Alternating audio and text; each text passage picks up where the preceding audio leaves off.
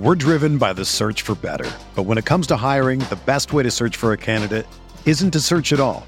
Don't search match with Indeed. Indeed is your matching and hiring platform with over 350 million global monthly visitors, according to Indeed data, and a matching engine that helps you find quality candidates fast. Ditch the busy work. Use Indeed for scheduling, screening, and messaging so you can connect with candidates faster. Leveraging over 140 million qualifications and preferences every day, Indeed's matching engine is constantly learning from your preferences, so the more you use Indeed, the better it gets. Join more than 3.5 million businesses worldwide that use Indeed to hire great talent fast. And listeners of this show will get a $75 sponsored job credit to get your jobs more visibility at Indeed.com slash BlueWire. Just go to Indeed.com slash BlueWire right now and support our show by saying that you heard about Indeed on this podcast. That's Indeed.com slash BlueWire. Terms and conditions apply. Need to hire? You need Indeed.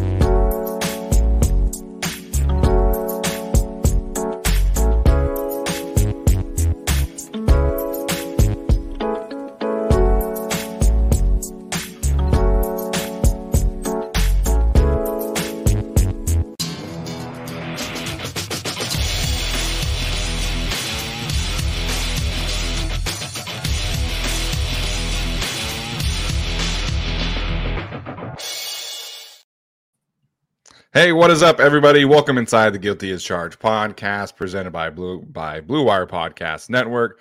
My name is Steven. I am the host as always, and joining me is my guy Tyler. Tyler, what's up, man? How are you doing today? I am not frustrated, not tired, but yesterday I set aside, you know, a good chunk of a few hours to get through prospects and try to just, you know, a couple edge rushers, a receiver maybe, a tight end and I'm cranking out all this work and I'm watching and I'm taking notes and I've got grades and I go to make my big board and it's 11 players after the last like three weeks of watching guys. I don't know how some people do it. I don't know how some people dedicate their entire lives to it, but um, yeah, a long way to go to even to try to get to 50. Yeah, uh, you know that's that's something about us on this show. You know, we uh, we will not shortchange this process. You know, I I don't take notes. I mean, I take notes while I'm watching a prospect, right? But I don't, I'm not able to slap a grade on somebody realistically and feel comfortable about it until I at least watch like four games. And sometimes, you know, for a player that I'm like really conflicted on, or a player or two players that I'm like, you know, trying to break a tie on, you know, I'll go back to, and watch some 2021 tape as well, or, or you know, sometimes even 2020, like depending on like, you know, like Bryan Bresee in this class, right? Everybody's like, okay, like kind of have to throw the tape out the window this year, obviously because of the circumstances around his injury and his sister passing away.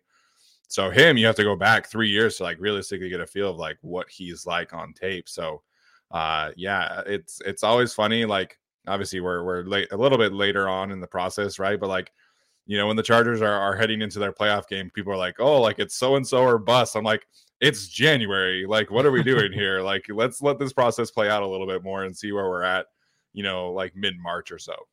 Yeah, I mean, the first mock that Daniel Jeremiah sent for the Chargers last year, I believe, was Bernard Raimann, who ended up going like fourth or fifth round and was getting yeah. bullied by Breiden Fehoko and company um, in that game. So, you know, things change quite a bit, of course. I don't remember a lot of people having even Zion on their radar. I think for the most mm. part, it was tackle or wide receiver, which it seems to be most every year anyway. Um, it ended up being ended up being Zion. So I mean, somebody had Zion on a mock once. I can't remember who it was. Yeah, I don't know who would that be. Uh, we loved them. We loved them. Yeah. That was easy. Yeah, no, this time last year it was uh, Jordan Davis or bust. You know, everybody wanted the Chargers to take Jordan Davis, and you know, oh, he's not going to be a top fifteen player. Like he's definitely going to be there, and and like he, they're going to have, they're going to be able to take him, and then you know, he goes and runs like a four, six, seven, or whatever it was at the combine, and then people are like, "Oh shit!" Like he's not going to be on the board anymore. It's like, yeah, yeah, you, know, you got to let this uh, let this process play out. I mean, now that we have the Senior Bowl uh, behind us, you know, it's it's definitely full speed ahead. But uh, you know, we'll get there. We're putting in the hours. Obviously, I've been watching. Uh, I joked earlier this week that I wasn't going to be watching the running backs anytime soon. And then everybody kept on talking about Bijan Robinson. I was like, okay, I'll watch Bijan and then I'll call it. And then I'm yeah. not doing running backs for like, I'm going to put them last. Mm-hmm. And then I was like, I can't just have one running back graded. That's going to piss me off. So uh, I'm through four. I'm through four running backs at this point. So you know, oh. there we go.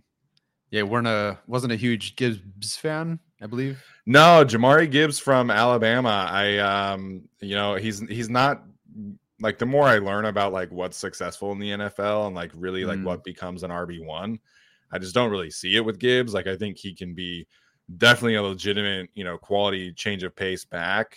Um, but to me, he just doesn't have the contact balance. He doesn't have the patience, mm. the vision uh, that I think really require that you require in the NFL to be able to, you know, make people miss, uh, you know, in the hole, create yards from nothing. Like I think those two things are really underrated uh, when it comes to like judging NFL running backs. So I think he can be like a Michael Carter type for the Jets or, you know, that kind of role where he's, you know, giving you 600, 700 yards rushing, you know, four or 500 yards receiving. He is a really good receiver, absolutely.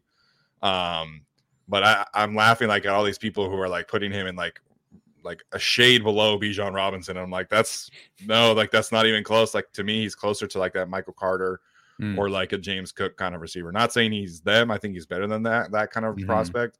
But people who have him like really close to Bijan, I'm like, I I don't see that at all. Yeah. It's been a few years since we graded him, not many, but where would you have Bijan compared to Najee Harris? I would have Bijan ahead of Najee. Um, in that class, I, I think I had Javonte Williams higher than Najee, actually, if I remember mm. correctly.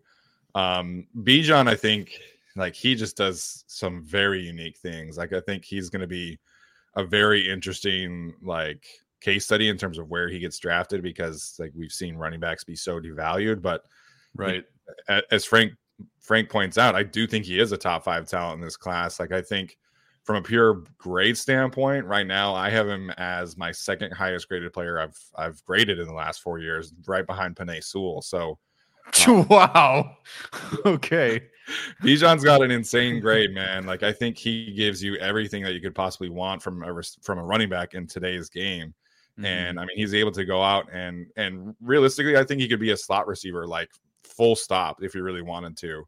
Um, but just the ability to make people miss in the hole, the ability to have that burst at the second level, he's he can make people, he can uh, you know run people over. You know, he's stiff arming Alabama linebackers and, and safeties like it's it's it's nothing. So I don't know. Like it's he's gonna be on my wish list. I still think I would probably prefer one of the edge rushers for the Chargers, but like yeah. if he's sitting there at 21 and it's like him or like you know Jalin Hyatt or Michael Mayer, like I think I honestly would prefer Bijan at this point. Well, you know, I have to ask the question then: Bijan Robinson or Dalton Kincaid? I think it would still be Bijan. I, I love oh, Dalton. Oh, wow. There's a lot of there's a lot of personal connection there, personal, you know, fondness and mm-hmm. um, you know, I, lots of emotional attachment. But I think Bijan is I think he walks into the league and is a top five running back in the league right away.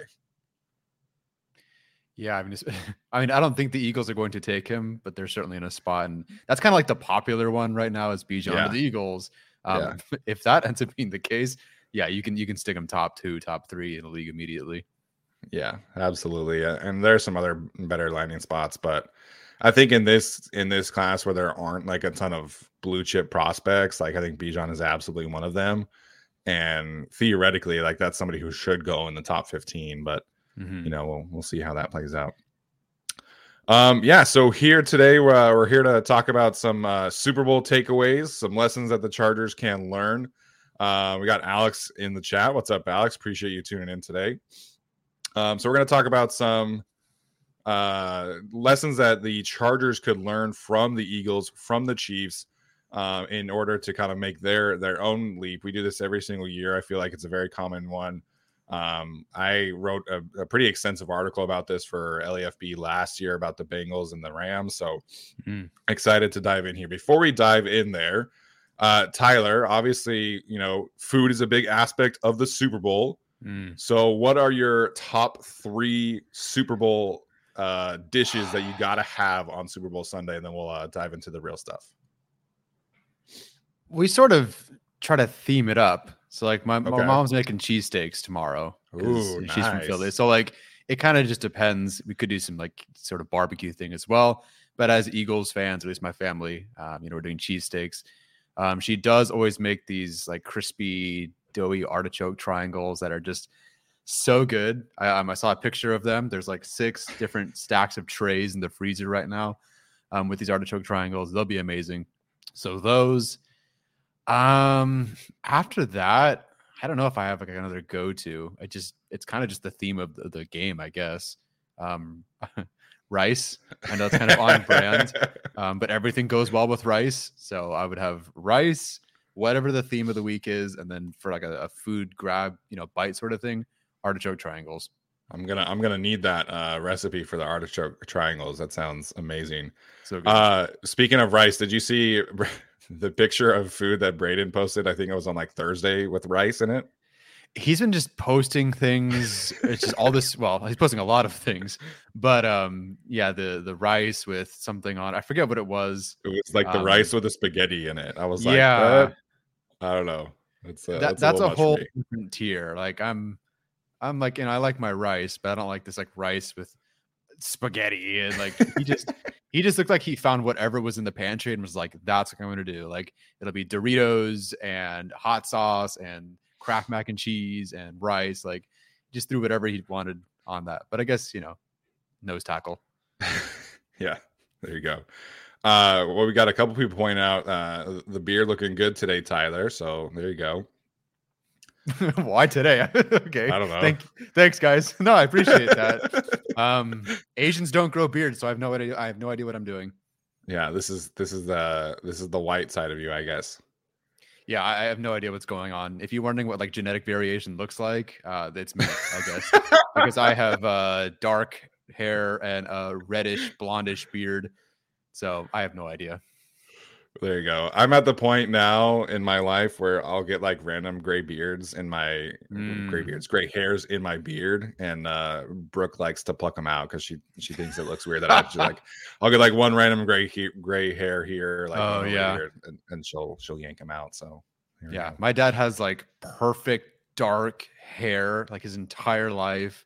Um, he'll it'll be like a when he dies, he'll be a skeleton with an afro, but he's got like one gray hair in like one spot and like that that's his one weakness like that is the missing scale in Smaug's armor. Um i'm jealous.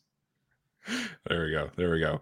Uh all right so my top three uh solo points out uh you gotta have a dip. I'm a big chip and dip uh fan at the super bowl um, lately, I've been doing this um, because I like to make them. That's this is this is my contribution to the Super Bowl party. So mm. uh, I do this uh, spicy Italian sausage queso dip. So it's spicy ground sausage, it's cheddar cheese, cream cheese, sour cream, and then um, onions and cilantro.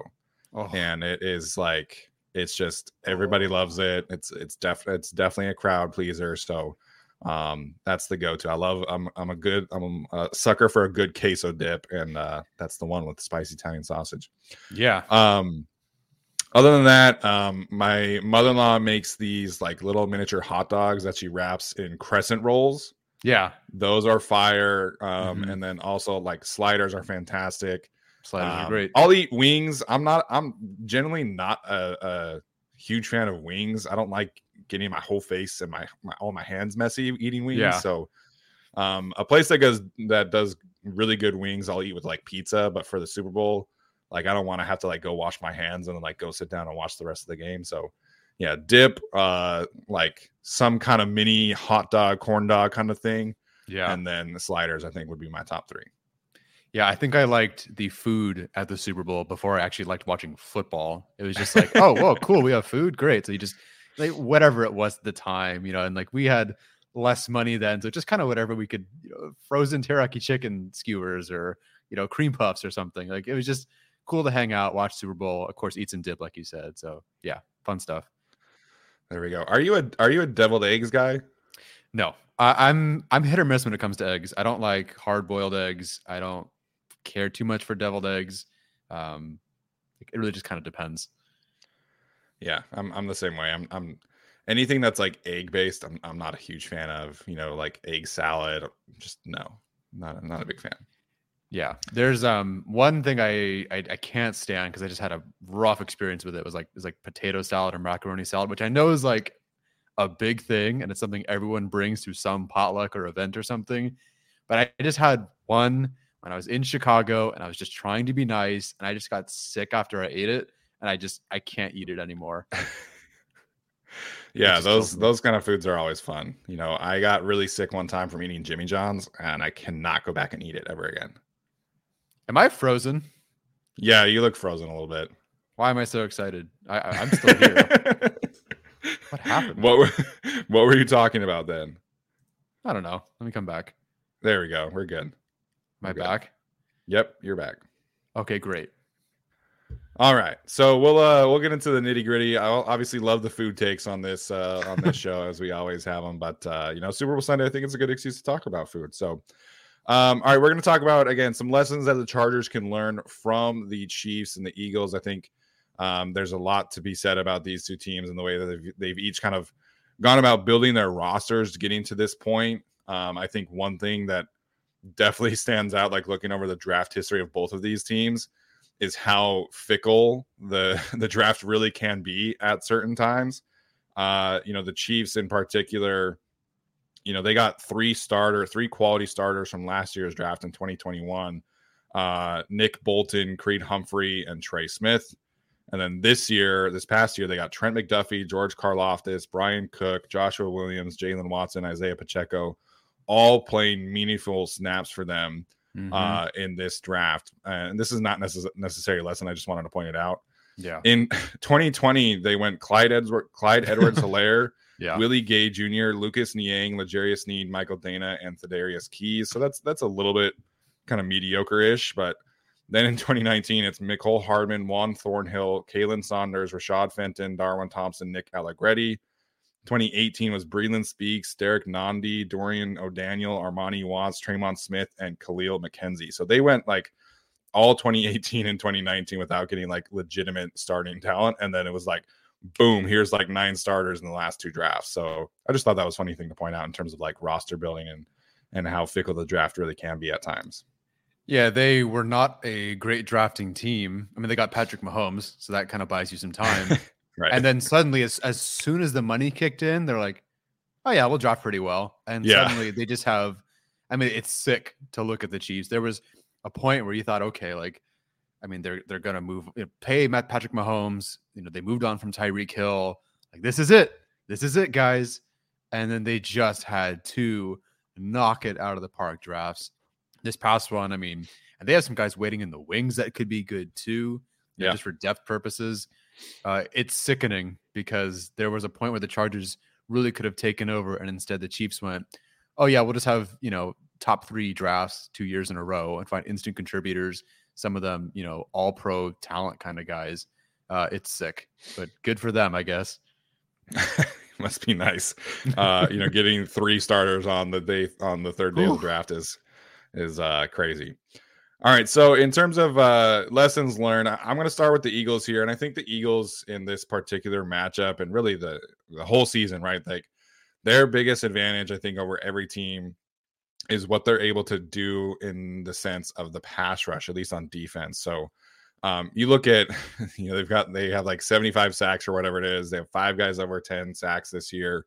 It's just been insane. But uh, Howie Roseman uh, is obviously, you know, very intentional with like how he wants to build his football teams, and a lot of that is through the pass rush. And so I went back and looked. Um, and so he became the general manager for the Eagles in 2010. And there was like a weird stint where he was like president of football operations instead, and then went back to being the GM. Um, but since 2010, the Eagles have drafted at least one edge rusher in every single draft. Again, That's that's 12 drafts that the chart that the Eagles have had since Howie Roseman took over. And they have taken at least one edge rusher in every single draft. Like, not every single one is going to be a hit, right? But Sure. I think you really look at this list of players and you know sometimes it's it's a Brandon Graham in the first round and that's been a fantastic pick for them. Other times, you know, it's a Joe it's a Joe Kruger or a uh Taylor Hart in the third rounds or the fourth rounds or the fifth rounds.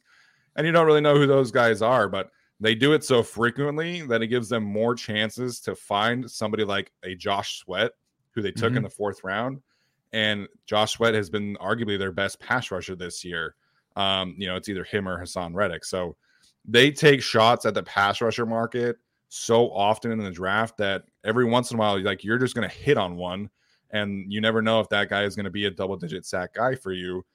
And you know, I, I think that's similar to like my takeaway last year from the Bengals was that the Bengals is uh, the Bengals takeaway was that they take a receiver every single year, like at some point in the draft, and you just want as many bites of the apple as you can have Mhm. at these premium positions. And I think the Eagles, uh, you know, exemplify that from a defensive line standpoint. So um, the Chargers, since Tom Telesco has taken over, uh, he did not take a pass rusher in his first draft in 2013. He took Jeremiah Attaochu in 2014 Mhm. uh, Kyle Emanuel in 15. And then there wasn't an outside pass rusher, or excuse me, Joey Bosa was 2016, my bad.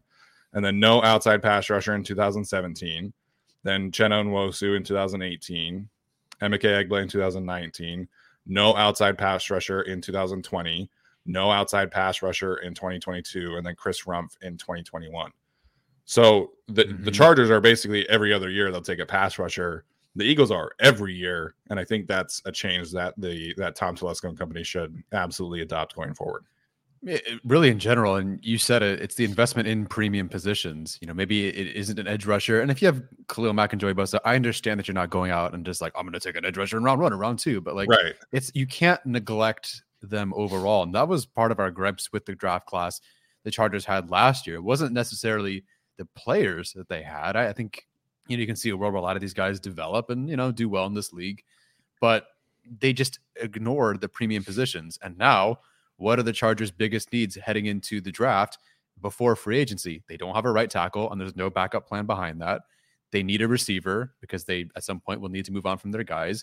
They need an edge rusher because they did not have that last year. I mean, Derek Tuszka, Jeremiah Attaochu, all respect to them, but like these teams, the Chiefs, the Eagles, they've been able to avoid the cliffs that have been plaguing the Chargers. I get Yeah. it. Not every single guy can be an excellent player. You know, you can't just have, you know, an Andre Dillard or whoever waiting behind Trey Pipkins and just doing nothing, but then like he can start and, you know, does okay for you. It doesn't always work out like that, but you have to keep trying. You can't just have like the process of not focusing on, on tackle here, but the result of Trey Pipkins working out is fantastic. The process of relying on him and Storm Norton and one of those two to work out, and that's it, was terrible. Not to mention you had Jamaree Salyer. Like, thank God for Jamaree Salyer because you had no plan. It would have been Storm Norton, Foster Sarell against, you know, Nick Bosa and the 49ers. Thank goodness Yeah. for Jamaree Salyer. You need to have a better process than that. Um, you know, the, the the Eagles, did they need to go get Milton Williams in the fourth or fifth round last year? Maybe not, but now he's doing great work for them. You know, did they need to go get Tarron Jackson? Not necessarily. Did they even need to go trade for Robert Quinn? No, not really. But they have him. And if something happens where someone gets hurt, you have Robert Quinn as edge four. You know, like you're doing okay Yeah. for yourself. And I think, you know, when I'm looking at the Eagles, you talked about, um, you know, I'm sorry, me, I'm looking at the Chiefs. You talked about the Eagles and the pass rushers. Look at the Chiefs this year with their receiving room. You know, you, they're the best passing offense in the league. Granted, again, you have Mahomes, you have Andy Reid. It's always going to be good, but they didn't just rely on that. There was no, you know, oh, we'll just like have our two main guys and that's it. I mean, Sky Moore is like their wide receiver five, maybe, and he's a guy who, you know, put like what 65 yards against the Chargers in that second matchup. Like their room, it's not a superstar room. That was kind of the point. Obviously, they moved on from Tyreek Hill, but they have a deep rotation. And in the middle of the year, they go, yeah, let's go get Kadari- Kadarius Toney. And I bet you in the Super Bowl, we're going to see some plays where, you know, the investment was worth it. He's going to make some of these special plays for them. You know, and I mean, the room is Mecole Hardman, who's, I believe, on IR now, but mm-hmm. Kadarius Toney, Marquez Valdes Scantling, Juju Smith Schuster, Sky Moore. Is that the greatest, you know, tandem or trio you can field, you know, in the NFL? No, of course not. You know, the Eagles have that duo by a mile, but they have a deep room. And if someone gets hurt, you know, we're not going from, you know, like Josh Palmer is the last guy in the receiving room who could like actually step up and do something in a starting offense for the Chargers. I mean, they hit a cliff where they, they couldn't even find a guy, they couldn't even field more than five guys, or excuse me, dress more than five guys on game day. You know, at one point they had Jason Moore and they were just making him inactive. You know, Michael Bandy, they couldn't really find out much to do with him. And, and part of that's the offensive scheme, sure, but they, they just did not have the guys. Right. And maybe I missed this from the, you know, the Eagles or Chiefs. I don't know. But I don't think there was a point where, you know, the offensive coordinators for each team were up there on the podium going, yeah, we just don't have speed or we just don't have the guys. Um, yeah. because they weren't begging for the team to go get wide receivers because the Eagles went and got AJ Brown. Um, the, the Chiefs went out and got Kadarius Toney. Like they were able to find weapons. Whereas, you know, Joe Lombardi, again, a lot of scheme issues for sure, but he went to the podium and said, We don't have speed. Like we do not have a speed threat in the room. And Telesco and Staley went, Okay, good luck. You know, that's fine. and again, there were plenty of scheme issues, but they kind of left him out, you know, hanging out to dry as well. So th- the investment in these premium positions, you know, edge rusher, like you said, for the Chiefs being receiver, it's paying off. And that's why they're in the Super Bowl. Yeah, I think like you're saying here, you know, avoiding that cliff after your starters is, is huge. And you know, you look at the, the Chiefs in particular from a receiver standpoint. Again, not the most stacked room, but you enter the season with starters. Uh, your starting trio being Marquez Valdes, Scantling, Juju Smith Schuster, and Mecole Hardman. You know, injuries to those guys didn't tank their receiver room. And obviously they had the midseason acquisition, but you know, you have those, you have that starting trio. None of them are star players by any means. None of them are like legitimate wide receiver ones, but you know, then you also draft a Sky Moore. Then you also trade for uh, you know, uh, Kadarius Toney. You have uh, Justin Watson, you know, waiting behind him. You know, you're taking these these swings on these receivers, and you know, in a playoff game where you lose Juju Smith-Schuster, you lose Mecole Hardman, you lose Kadarius Toney, you have the guys behind them that can make up for things, and obviously their tight end room is is, is making up for it as well. But you know, you have a Marquez Valdes Scantling, you have a Sky Moore who's a who was a top 50 pick, you know, you have a Justin Watson to go in there and step up and make some plays. And you know, like imagine if the Chargers, imagine if Keenan Allen had gotten hurt against the the Jaguars, like where where that wide receiver room would have been in a playoff game with you know Josh Palmer, mm-hmm. DeAndre Carter, and and Michael Bandy again back at it. So we'll see how the process changes this year with Kellen Moore for the receiver room, but. You know, I talked about this last year with the Bengals. The Bengals were taking receivers every single draft, just like because you never know who that dart throw is going to be and, and who can hit uh, you know, obviously they're spending you know some first round picks and second round picks on guys, their main three guys, but mm-hmm. you know, you never know when a fourth round pick or a fifth round pick is going to turn into somebody who can, you know, be a viable replacement for a Tyler Boyd, be a viable replacement for Tyreek Hill, and and I think that's a great point as well. I think another lesson that the Chargers could take from the Chiefs is the aggressive nature in which they really addressed their weakness last year, which was the secondary. So mm. obviously you're you're talking about replacing a Charvarius Ward, you're replacing Tyrann Mathieu, two guys who played a lot of great football for you, and they go out and it wasn't just like, oh, we got Trent McDuffie, we're good, like we're fine now. You know, they go out there, they also draft a Bryan Cook, they draft a Joshua Williams, they draft uh, mm-hmm. uh, Jaylen Watson in the seventh round. Again, you never know when these guys are going to become something. And so they knew that they wanted to get younger, get more athletic, get more physical in the secondary. And it wasn't just like a one or a two player, you know, solution. It was like, we're to go be aggressive here. We're to bring in this competition and we'll see what happens. You know, they also had some other players that were like starting in front of them. You know, they had Rashad Fenton who was playing for them. They ended up just being able to cut him because they're like, we we love all these rookies. Uh, Trent McDuffie, their first round pick, their very first pick was injured. I think he missed like six games. Okay, Joshua Williams, Jaylen Watson, you're set. Mm-hmm. Like, let's go, let's rock. And I think that's something that the Chargers have never really done outside of like Joe Reed and KJ Hill, who didn't really ever become anything. so, like when you have these depth problems at receiver, at tight end, at edge rusher, like go be aggressive and go attack those positions and don't just say like, oh, we're just going to play the board and take the best players. Like if you have needs, like take multiple swings at it uh, in one draft. And I think, you know, in this draft in particular, like from a receiver perspective, you don't really know how long Keenan Allen and Mike Williams are going to be on this roster. You might have to cut Keenan Allen this year. Mm-hmm. But regardless of what happens this year with Keenan Allen, I think the Chargers will be really wise to double dip at receiver, you know, double dip at tight end. Not obviously all of these things, right? But you have a lot of starters on this roster who have uncertain futures.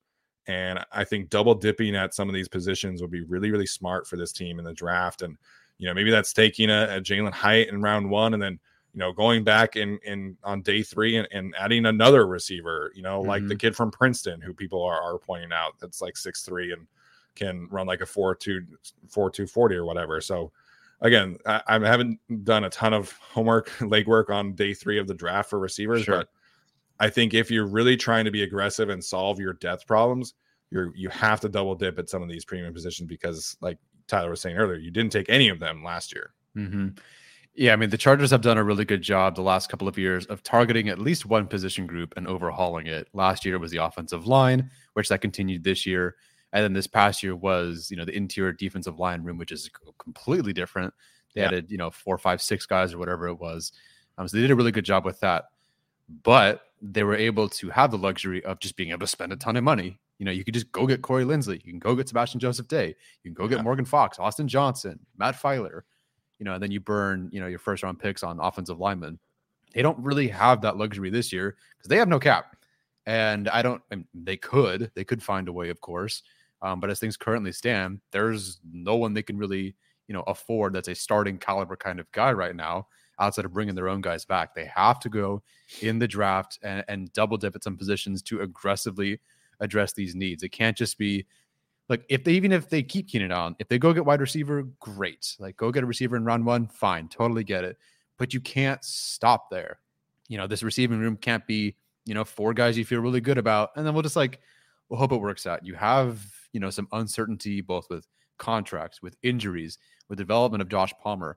Don't just rely on like, oh, you know, we got one guy, we're good. Again, if you look at the Eagles draft last year, it was just trenches, trenches, trenches, trenches. You know, interior defensive linemen, edge rushers, someone in the seventh round, someone in the fifth round, someone in the fourth round. You know, they just knew that they had to keep retooling these spots, and it clearly paid off for them. So yeah, an, an aggressive push. I don't know what it'll be this year. Obviously, we'll see. If they cut Gerald Everett, we'll kind of know where they're going. If they cut Keenan Allen, we'll know where they're going, that sort of thing. But whatever it ends up being, I hope it's aggressive. I hope it's more than just one guy. Yeah, absolutely agree there.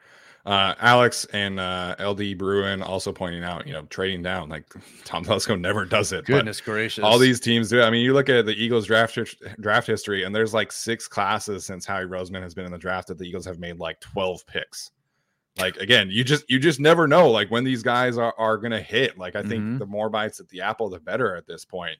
Yeah. Uh you know tom telesco was was very proud of the fact that he traded two of the seventh round picks this year to get back the sixth round pick next year. And it's like well you could have you could have had two players instead of one tom. Like you could have had two chances to draft players instead of one. Yeah. And you know the, the chargers only have they have seven picks this year. And that's not enough. Like you now that you're starting to prepare for this, you know, Justin Herbert contract extension, mm-hmm. you need as many picks as possible and you need to hit on as many picks as possible. And like, you know, just heading into every draft when Justin Herbert's making $52 million or whatever it is, and you have seven picks in that draft, it's not good enough. Like you need more picks, more chances to to find these quality players because you just you just never know like when you're going to be able to find these these late round gems and it's like you're heading into day three, heading into day two with those five picks. It's like you're limiting the amount of chances you get to really make an impact. And like, and there will be some comp picks that come here and there, but mm-hmm. you know, mm-hmm. them having only seven picks, if they make only seven picks this draft, I think that's a that's uh, at least a bit of a failure for Telesco this year. Yeah, I would say so. I don't really know again because I have my big board is 11 players right now, so I, I, can't say I know what the draft looks like from top to bottom. But yeah, you know, it, it doesn't really seem like there's going to be too much of a significant difference if the Chargers drafted at 21 versus 27, 28 or something. Right. I could be wrong. I don't know. I, I knew this a lot more last year. This year, not so much. Um, but if you can trade back, and hey, if you want to trade back and then later in a different round trade up, that's fine. I mean, the Eagles traded up for Jordan Davis, but then they traded with the Saints. Um, they traded back with the Jaguars in the fifth round. Uh, I think the Chiefs traded up in the first round, but then they traded back in the second round for Skyy Moore. You know, find ways to be able to move over the board because sometimes, especially if you look at the third round this past season, um, you know, the Chargers had there were guys that were like right there that would have loved for the Chargers to have. Maybe it's mm-hmm. a Nik Bonitto or something like just a few spots away. Um, some people argued that you know maybe the Chargers wanted to go get um, what's his name, Zamir White. Um, that's more of a conspiracy sort of thing because we never actually confirmed that. But then yeah. they went out and got Isaiah Spiller. Like, oh shoot, I was going to get this guy. Now I have to take this guy. Whether you believe that, or not, I don't know. But sometimes there's guys like that are they're just so close. And you know, if you just trade back a little bit and find some ammo to also move up later on, yeah. Um, do that. I would like to see the Chargers move around the board, not just up for a running back, up for a linebacker, up for another linebacker, up for another linebacker. I would love to see them, you know, trade back and acquire some picks because the Chargers had four picks on day six, or excuse not day six, on round six and round seven uh, combined. And are they all going to hit? Not necessarily, but Jamaree Salyer is now a starter along the offensive line, I'm assuming, for like $900,000. Yeah. And in theory, Jaw Taylor could be a starter at slot either this year or next year for, you know, a fraction of the cost. Deane Leonard's playing on special teams. Zander Horvath is kind of sort of a starter, but like that was the best part of the draft was was round six and round seven. Yeah. You know, if you just accumulate one more pick, you know, if you're a, a GM that goes, you know, a 50% hit rate, let's say on, on picks, get two players or get two picks because then your odds are you're going to hit on one of them. Yeah, absolutely. Um, all right, Tyler, any other uh, lessons you want to mention here from these two teams? Yeah, last one, which is I talked about the Chargers don't really have cap space this year, so I don't know what they can do. But in general, and I think the Chargers really did a good job with this this past off season, was finding the talented players at discounted prices, which sounds so easy. Like, oh yeah, just go find the guy. But like, you know, the Eagles said, oh, Kyzir White, no one's paying you. Let's go take you. That's great. James Bradberry, oh, that's a really nice low contract. You just got cut. Let's go scoop you up. Uh, Nakobe Dean was someone that was potentially a first round pick, but there was that injury, and they said, yeah, you know, we'll go get him. Chauncey Gardner Johnson, and this, you know, to a slightly different extent, but Haason Reddick, who I swear to God, we've been wanting the Chargers to sign for 14 years. Yeah. Um, nobody wants Haason Reddick, but the Eagles said, I like those numbers. I see a discount. Let's go get him. And I don't know what he's making, but it's probably not all that much. I think it's like 16 to 18 million dollars per year. No, he's like edge. He's like edge 14 on the market. Yeah, it's ridiculous. Right. And his what are his numbers this year? Ridiculous, as they were the previous two seasons. Yeah. with the Panthers and with the Cardinals. But the Eagles just like just they just they made the smart decisions to go buy low on these guys. And again, it's not super easy to just go do that. Not everything works out. But I feel like in Telesco's, you know, career, he's found some good buy low options. And this past offseason, how great is it that we had Morgan Fox, Bryce Callahan, Kyle Van Noy playing for like yeah. $4 million combined? Um, and now you either might have them back or you'll get comp picks for them or something. Um, and of course, you had production from them last season. So easier said than done. But I think following the Eagles profile pathway of just finding these low cost, you know, higher upside sort of guys, you know, go find the discarded guys that still have something left to prove. Um, and I think that you have to at this point because when Herbert's contract kicks in, you can't just go find the you know the hundred million dollar guys. Alex is picking Haason Reddick to win Super Bowl MVP already, so I I think that's honestly a pretty good bet. I don't know what the odds are, but um, yeah. Uh, Tyler, I think that's a great point, though. I mean, like, I, I can't even imagine where the Chargers would have been this year without Van and Morgan Fox and Bryce Callahan, and like how much worse the defense would have been if they had just like rolled with the draft and their previous free agency stuff. So, uh, I think that's a great point. So, when uh, you know again you're you're living in this world where you're going to be having expensive contract at a quarterback you know mm-hmm. you're going to have to be able to take swings like that and, and, i think the eagles have done a good job of that they don't have an expensive quarterback they they still technically are paying carson wentz i believe um, from some from from some dead money but I, I, think the chiefs have done a good job of that as well and and the nice thing about those post draft free agency signs, they don't count against the comp pick formula. So you can really uh, help yourself that way. And again, comp picks is really kind of becoming a, a, cheat code for a lot of these teams, and the Chargers should uh, definitely be a team to uh, take notice there. All right, Tyler, uh, how are you leaning for this game? How do you see this uh, this Super Bowl kind of playing out tomorrow? oh man. Oh, hello, mom. Uh, thank you for the super sticker. Yes, Exton, Pennsylvania. That's where my mom is from. That's where the Pennsylvania roots are. Um, what shall I do with my winnings? Uh, Vegas bound. Let's go Eagles. She's betting on the Eagles. She's betting the amount of money that her address was at Exton, Pennsylvania. Um, no, it's not. Oh. Thankfully, a five-digit number. It's not like that or anything. uh, it's a three-digit number, so it's not going to be. Okay, I was going to say if that's still a four-digit number, that's still still a good chunk of change. So yeah, yeah, yeah. no, three-digit number. Uh, I mean, she could go out and do a six-digit number if she wanted or something, but uh, no, just a three-digit number. So hopefully she wins. Um, where am I leaning? I do think the Eagles pulled this one off. Um, I just think they're kind of a train that keeps on rolling and they're pretty good in the trenches. I think anyone who just goes out and says that like the Eagles have a clear cut, obvious advantage at every spot, you know, I don't really buy that. Of course, other than, you know, tight end and quarterback. I think the Chiefs are closer in some regards to the Eagles than maybe some people think. But overall, I just think the Eagles just have it all together right now. Um, they're they're great in the trenches and they're good in the secondary and they're good at the premium positions. I just, I just, Mahomes can do amazing things. It'll be a close game, but I am leaning, leaning that the Eagles win. Yeah, I think the Chiefs, you know, like defensive line in particular, you have Chris Jones, Frank Clark, weirdly is like second all time in playoff sacks. It's the weirdest thing to me how he just like is a below average pass rusher in the regular season and then the playoffs he's like the best pass rusher in like the history of postseason pass rushers. Um, so the, the, Chiefs have a good defensive line as well. You know, they're playing well. I, am a big fan of the, the Chiefs linebackers. Um, you know, this young secondary for mm-hmm. the Chiefs plays, uh, they're very opportunistic. So I do think the Chiefs are going to make it close. I mean, there's a lot of people kind of predicting an Eagles blowout. I don't really see that happening. I mean, you have Patrick Mahomes, Travis Kelce, and, and Andy Reid. Like you're going to have a chance in, in every single game that you head into. So mm-hmm. I think the Chiefs will make it close. I just think that the Eagles, what they do in the trenches is so overwhelming throughout the course of a game. I mean, mm-hmm. like the the 49ers defense managed to keep it close, but eventually, you know, they just started to wear down Nick Bosa and company, and uh you know, up front. And I think the same thing for the from the defensive line perspective. Like you're able to throw all these guys, like not even just from an edge rusher standpoint. You have you have Javon Hargrave and Fletcher Cox in the middle as well as as Linval Joseph and Ndamukong Suh and, and all these other guys. So um, I, I, think the Eagles are just overwhelming in the trenches, and that's why they're so good.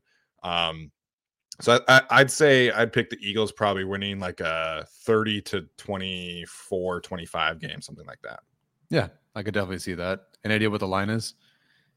Um, Alex is in here. Alex can tell us probably quicker than I could look something up.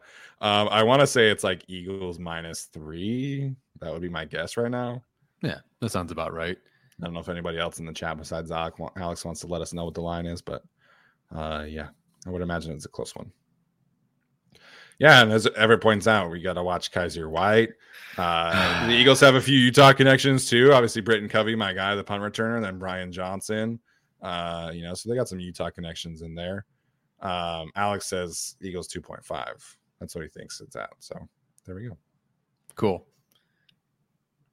And uh, my brother's an Eagles fan too, so it, oh, nice, worked out, I guess.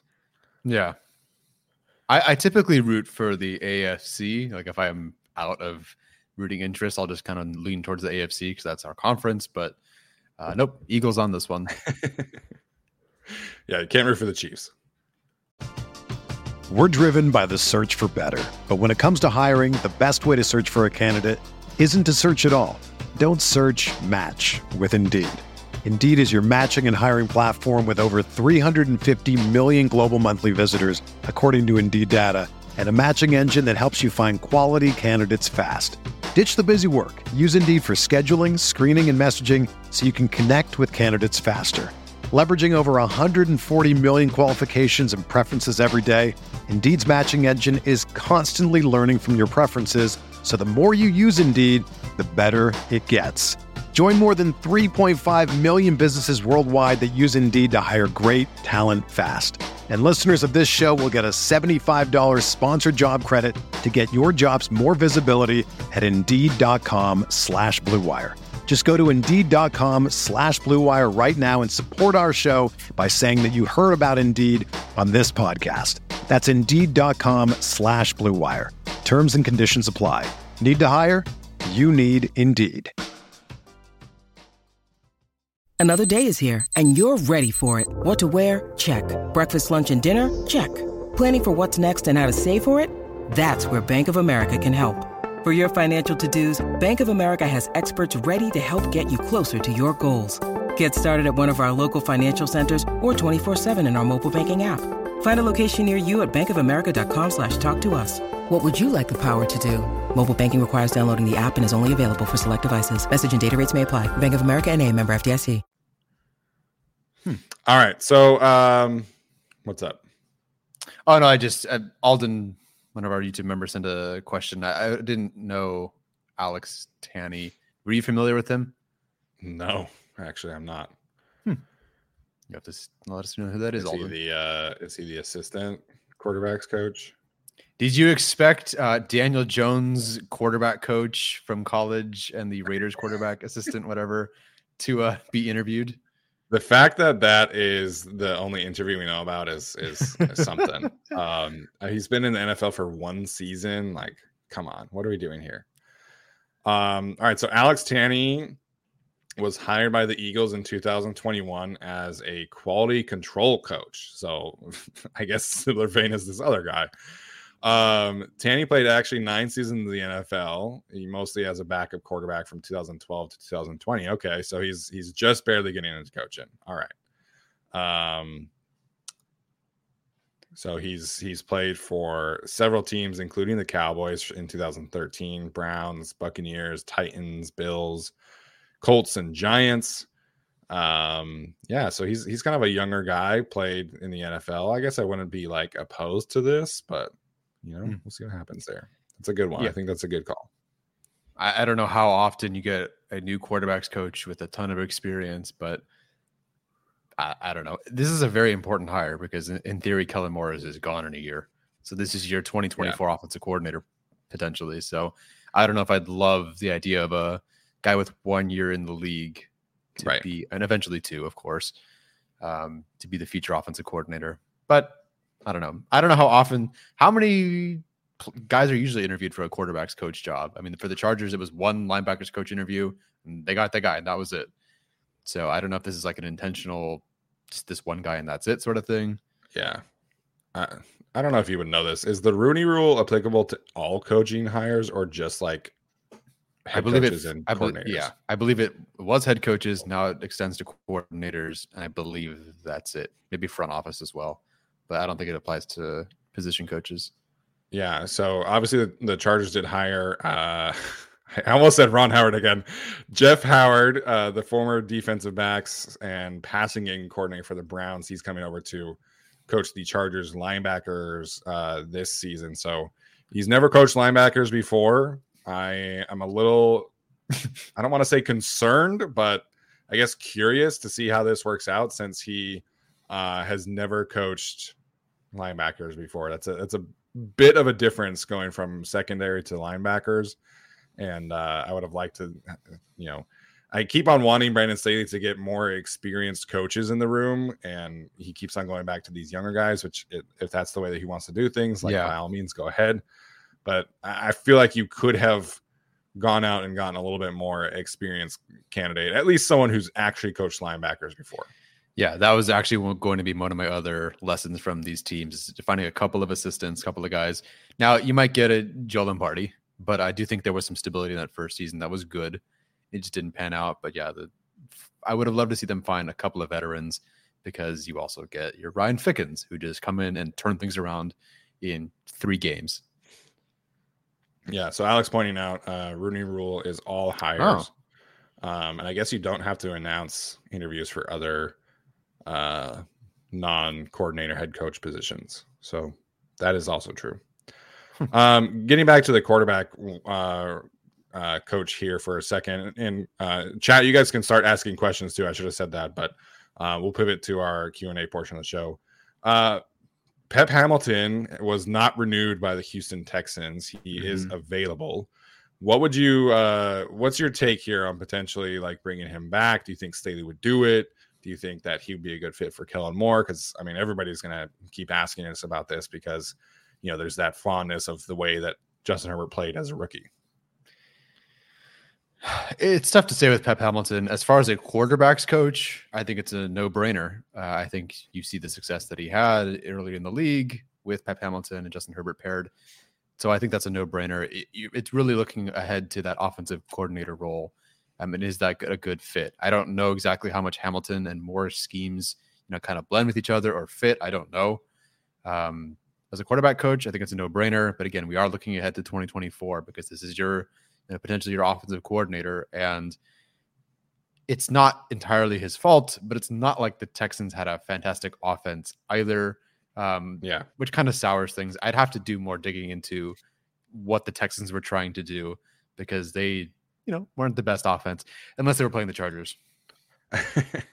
yeah, I think Pep Hamilton, like, I think he's a really good quarterbacks coach. Like, I think if you look at obviously what he did for Justin Herbert and then going to the Texans, like I think Davis Mills was definitely better as a rookie than he was last year.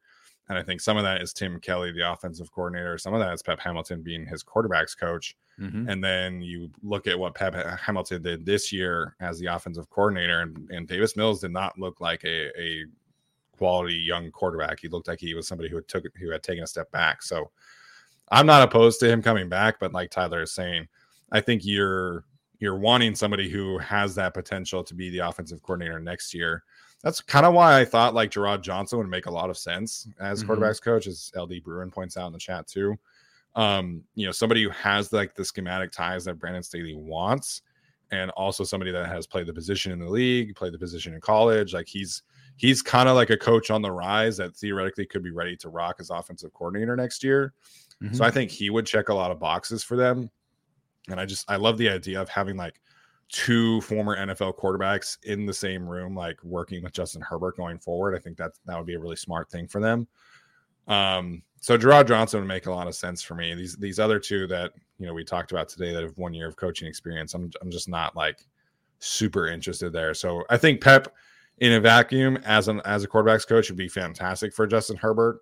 Uh, I just I would be, you know, uncomfortable with like the schematic fit here because Brandon Staley wants his coaches, you know, pretty clearly to be in like this West Coast Shanahan kind of hybrid system, or even like all Shanahan system, McVay system.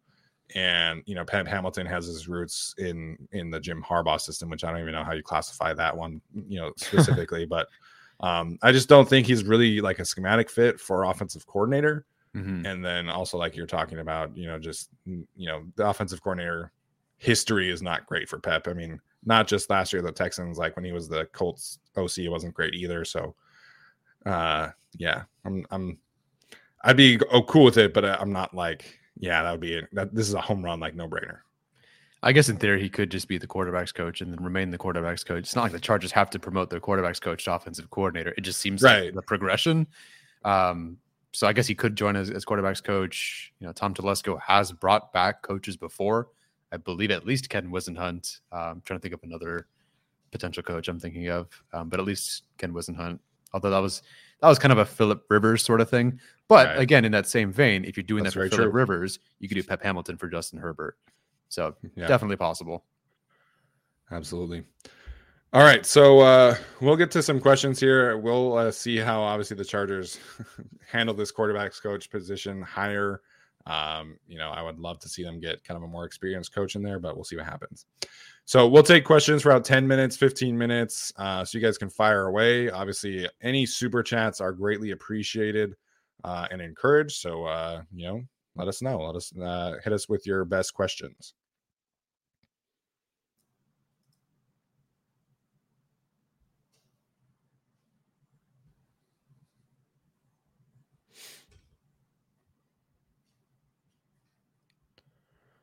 We're still here, audio audience. we are still here. Yeah, sorry. I was scrolling up to see if anybody had had asked something different. So, no, it's a pretty light chat today. Everybody's getting ready for the Super Bowl. Yeah, I get it. Well, Chad, I heard about an extension, but I can't talk about it. yeah, there, I'm sure we'll drop. question. yeah, I'm sure we'll drop some hints uh, throughout the the rest of the off season, like we like you did with uh, the Joey Bosa news and all that.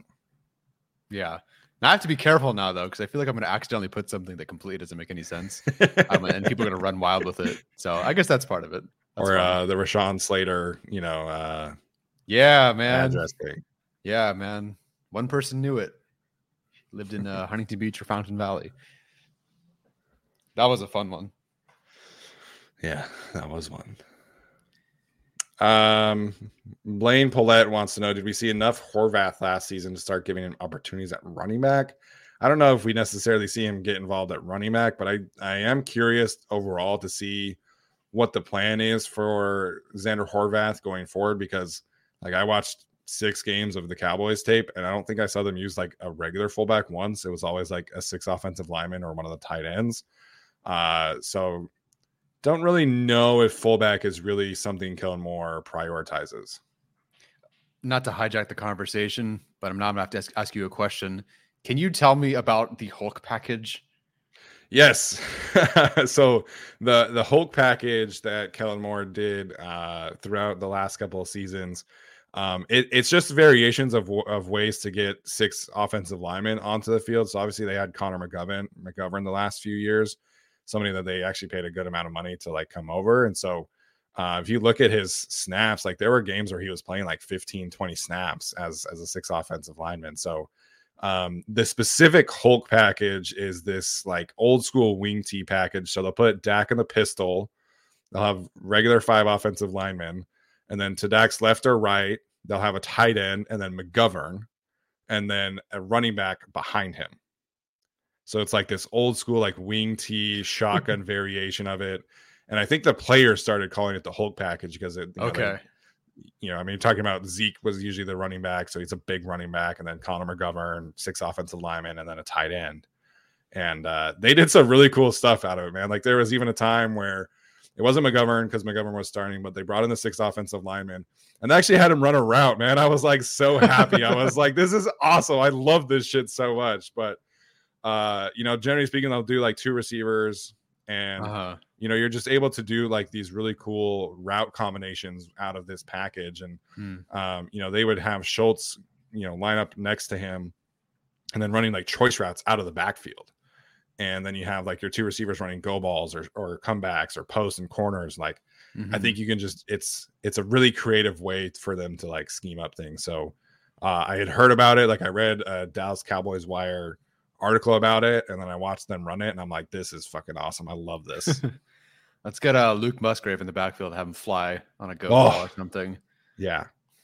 And whoever the six offensive lineman is, like, because this whole year I was like, the tight end room sucks. Like, use a six offensive lineman. Like, get better blockers out there, and they never Yeah. did. It pissed me off. So, uh, Yeah. it will not be an issue with Kellen Moore next year. Hope not. Uh, some people guessing about the extension. So you know, we'll uh, we'll keep you guys guessing for the rest of the spring. Uh, I guess it's really for like the next month, but uh, Thomas Martinez, JT Wood's future at safety or corner. What do you what do you make of JT this this spring and summer, and, and what he's able to potentially offer the Chargers next year? Uh, okay. Uh, Their plan, clearly, it seems, was to make him the starting safety in 2023, right? Which makes sense. You have Nasir Adderley leaving. You don't maybe feel so great about him. You invest a high pick and a safety that you can develop, and you know, not a first rounder, you know, Dax Hill, Kyle Hamilton kind of type, but you develop him, and the following year, you make him your starting free safety with Derwin James. Great. Everything about the plan was great. The plan did not work out, unfortunately, or it has not worked out so far. I don't want to discount what he can end up doing. I, I think he will find a role,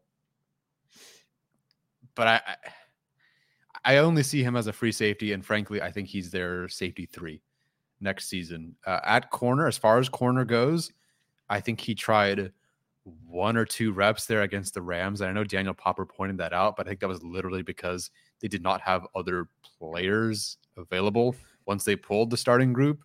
Um, I don't think they actually want him at corner. I have not heard that they're trying to actually make him some sort of corner. So I think he's their safety three next season. I think at maybe at some point, you know, you take over for Alohi Gilman, but I think Gilman's earned at least the right to be out there and be the safety too until they either drop somebody else or you know he gets hurt or doesn't play well. So I think he's safety three. I don't think he's a corner, and I think because they have Jaw Taylor, because they have Dean Leonard, those are the corners you're developing. JT Woods, hey, you know, take some reps at corner during training camp, or you know, find some other ways to be useful. Absolutely, but I don't think he's going to be their corner, and he wasn't doing a lot of man to man stuff in college really anyway. So it's not like I, I feel like oh, he's not like um well, Dax Hill, I guess, right? If he wasn't like out there yeah. in the slot in coverage almost half the time, not the quite the same. So I think he's just a deep free safety, not a corner. Yeah, I'd be surprised. I, I think like in an ideal world for JT, like he's somebody that can be a free safety and also maybe match up with some tight ends. Like I think because of his size and his length, I think that that is something that could be in his future if you're talking about like best case scenario. Um, you know, I, I, think you give him the reps, you can certainly try and cross train him and, and, see where he's at. But um, I think his best attribute is, is absolutely, you know, playing as a center fielder, reading and reacting, making plays on the football, using that speed, that range. So we'll we'll see what happens. They they need him to take a leap this year because like theoretically you draft another day three guy. Maybe you roll with Raheem Layne as like the safety four this year. We'll see what happens there. Mark Webb obviously on a futures contract, but it's like if your safety room is Derwin, Alohi Gilman, JT Woods, and Raheem Layne, like you need you need JT Woods to take a leap forward. Mm-hmm. And uh, I don't know if they'll have the luxury of taking a safety to like come in and challenge Alohi for the starting spot. I don't I, like they have so many other needs. Would it shock me if they drafted a safety earlier than people think? no. Like if Brian Branch for Alabama is like the best player at 21 and, and mm-hmm. Brandon Staley wanted to take him, like wouldn't it shock me. But at the same time, like we just spent, you know, the first half of the show talking about like pass rushers and receivers yes. and tight ends and like all these things. You know, running back is a need, defensive line is a need. So, you know, there's a chance that the safety room is the room that it is right now. You know, there's a chance that that's the room that we see come week one. And if JT Woods is not able to be like a, a viable NFL player, that's gonna be a big, big problem. Yeah, I think the four safeties that are like the projected four right now, I think they all make the team unless someone gets hurt. I think Raheem Layne makes it now with Ryan Ficken like being like, yeah, that's the guy I want there on special teams. He's gonna make it, and he's on a cheap contract. Yeah. Um, so I think he's out there. You're not cutting Alohi. You're obviously not cutting JT Woods. Clearly, you're not cutting Derwin James. So I think I think that's your four, and maybe they had a fifth guy, but they haven't had a fifth safety in the room since I couldn't even remember when. Maybe Stuckey as a special teamer. Not that he was the fifth guy, but no, I can't even remember. I mean, you know, in in this in Brandon Staley's defense, I wouldn't again, it wouldn't surprise me if they wanted five, but I don't know where you get that fifth one because like you have all these other needs, man. And again, you yeah. only have seven picks. If you trade down, you want to get a safety, like go for it. But yeah, it's just like they need JT Woods to take a leap. Um, interesting question here from Ryan in terms of draft mm-hmm. strategy. Mm-hmm. If they don't re-sign Morgan Fox, do we prioritize getting a pass rushing defensive lineman, or do you think they want a third edge rusher more? So this is an this is an interesting spot because I I don't think there are that many pass rushing defensive linemen interior guys that I think really make a lot of sense for the Chargers. There are some definitely some some hybrid players like they could certainly take like a Keion White in the first round from Georgia Tech as uh, Alex Katzen pointed out, he's somebody that can play on the edge and inside. Mm-hmm. You know, mm-hmm. maybe you talk about a, a Karl Brooks, a, you know, later from Bowling, Bowling Green, he can play inside and outside. But if you're talking like true interior pass rusher, it's like Bryan Bresee, who theoretically could fall, but again, how much do you trust his instant impact potential? Or Calijah Kancey from Pittsburgh. Those are both guys you probably have to take in the first round. So if you don't resign Morgan Fox, again, this is another thing. It's like you need all these other players, but if you lose Morgan Fox, you have no interior pass rush heading into the season. No, I, I thought that could have been Otito, and maybe it still could be, but then they started playing him a lot more as like a nose sort of guy, um, which yeah. surprised me a bit because that's not what I would expected. Um, I think he did perform pretty well there. But then if, if that's kind of your role for him, you don't really have um, a guy. So I think if they don't bring back Morgan Fox, I could see them because he didn't have a great year and it's probably going to cost nothing. I could see them looking again at Akiem Hicks, who I believe is a free agent. Um, again, didn't have a great year, but like you're out of options and you don't have money. He'll be cheap. So, and he'll be cheap. So I could see the Chargers doing that, developing Otito, you know, that sort of thing. But um, as far as like a pure pass rushing defensive lineman, I don't, I don't know how you would solve that with all your other issues. But yeah. you know, and you're not going to find a guy that's going to get 40 something, 45, 50 pressures this season either. Yeah, I think at some point they will add a defensive lineman in the draft because mm-hmm. you know Austin Johnson's a free agent after this season. Yeah. Um, you know there there is some uncertainty uh, in that room, so it wouldn't surprise me. Christian Hernandez following up with this uh, says if we don't keep Fox, this team isn't serious. I don't necessarily disagree with that. Like I think Morgan Fox is is a fantastic player.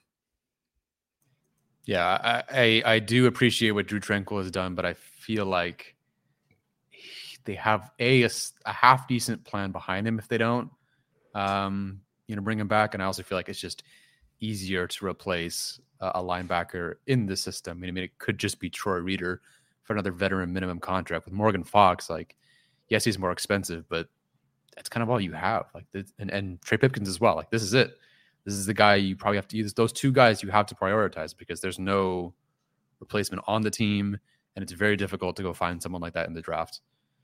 Yeah, and I think like also people really underestimate like how difficult it is for a rookie to come in and like you know be a quality pass rusher. Like, I mean, even if they take Calijah Kancey, who I think is probably the most pro ready interior pass rusher, you know, there's there's no guarantee that he hits 25 pressures and four sacks, let alone what Morgan Fox mm-hmm. did last year, where he's getting, you know, 40 and seven and, and also has, you know, top 10 in the league from a per play basis. So um losing Morgan Fox would be a big deal. I think it's like you you have to see where his market goes. And if it's like past a certain point, you just can't afford him. I would understand that. Yeah.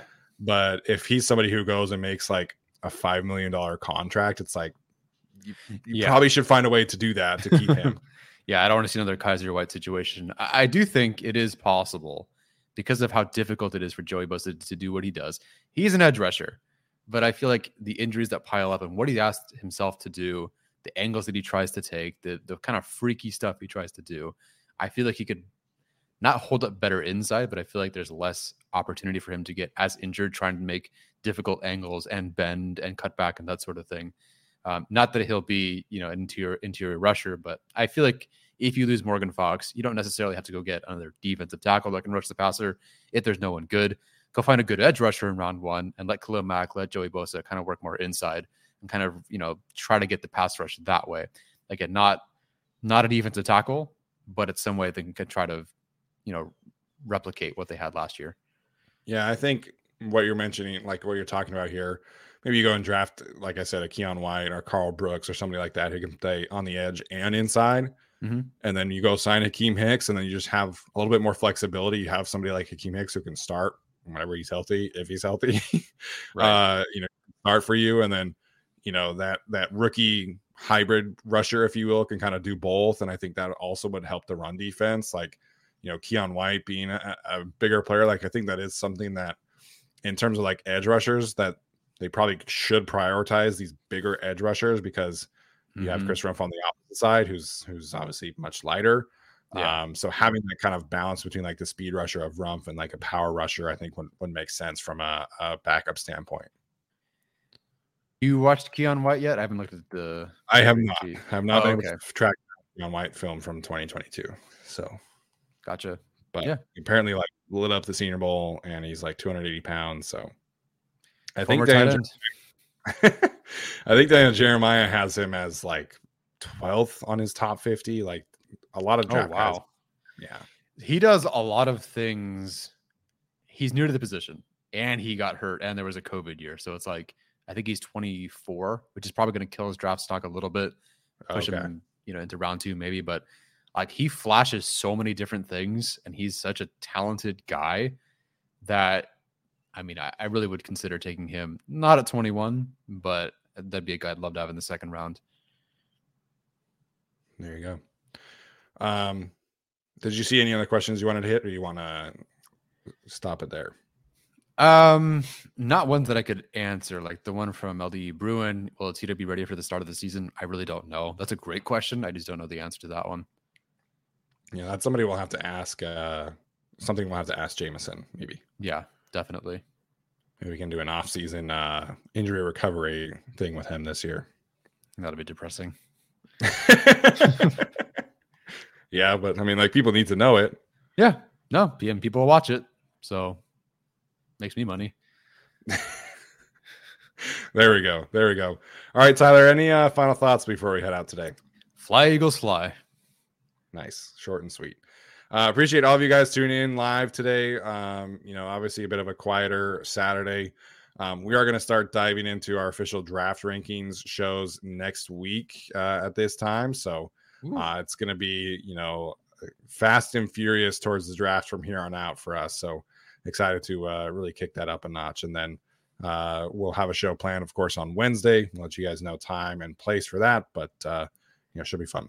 As always, if you are listening to this, please leave us a rating or review. We always appreciate that. Make sure to share this uh, episode with your friends. Football is always better with more people listening and tuning in. So uh, appreciate the word of mouth if possible. So uh, that being said, that's going to do it for us today, guys. We'll see you on uh, Wednesday and hope you have a great Super Bowl weekend.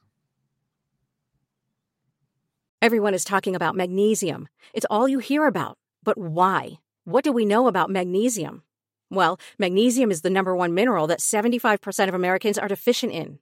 If you are a woman over 35, magnesium will help you rediscover balance, energy, and vitality. Magnesium supports more than 300 enzymatic reactions in your body, including those involved in hormonal balance. From functional medicine doctors to mental well being and female hormone experts, we all know that magnesium is the one mineral to improve all aspects of well being and health. But which one? Magnesium Breakthrough from Bioptimizers, the trusted choice recommended by leading experts with seven best absorbed forms of magnesium to ensure your body receives the support it needs for overall well being. Go to bioptimizers.com slash balance today and use code BALANCE10 for 10% off. Support your journey to wellness at B-I-O-P-T-I-M-I-Z-E-R-S dot com forward slash balance. Magnesium Breakthrough from Bioptimizers, your foundation to optimal health and vitality.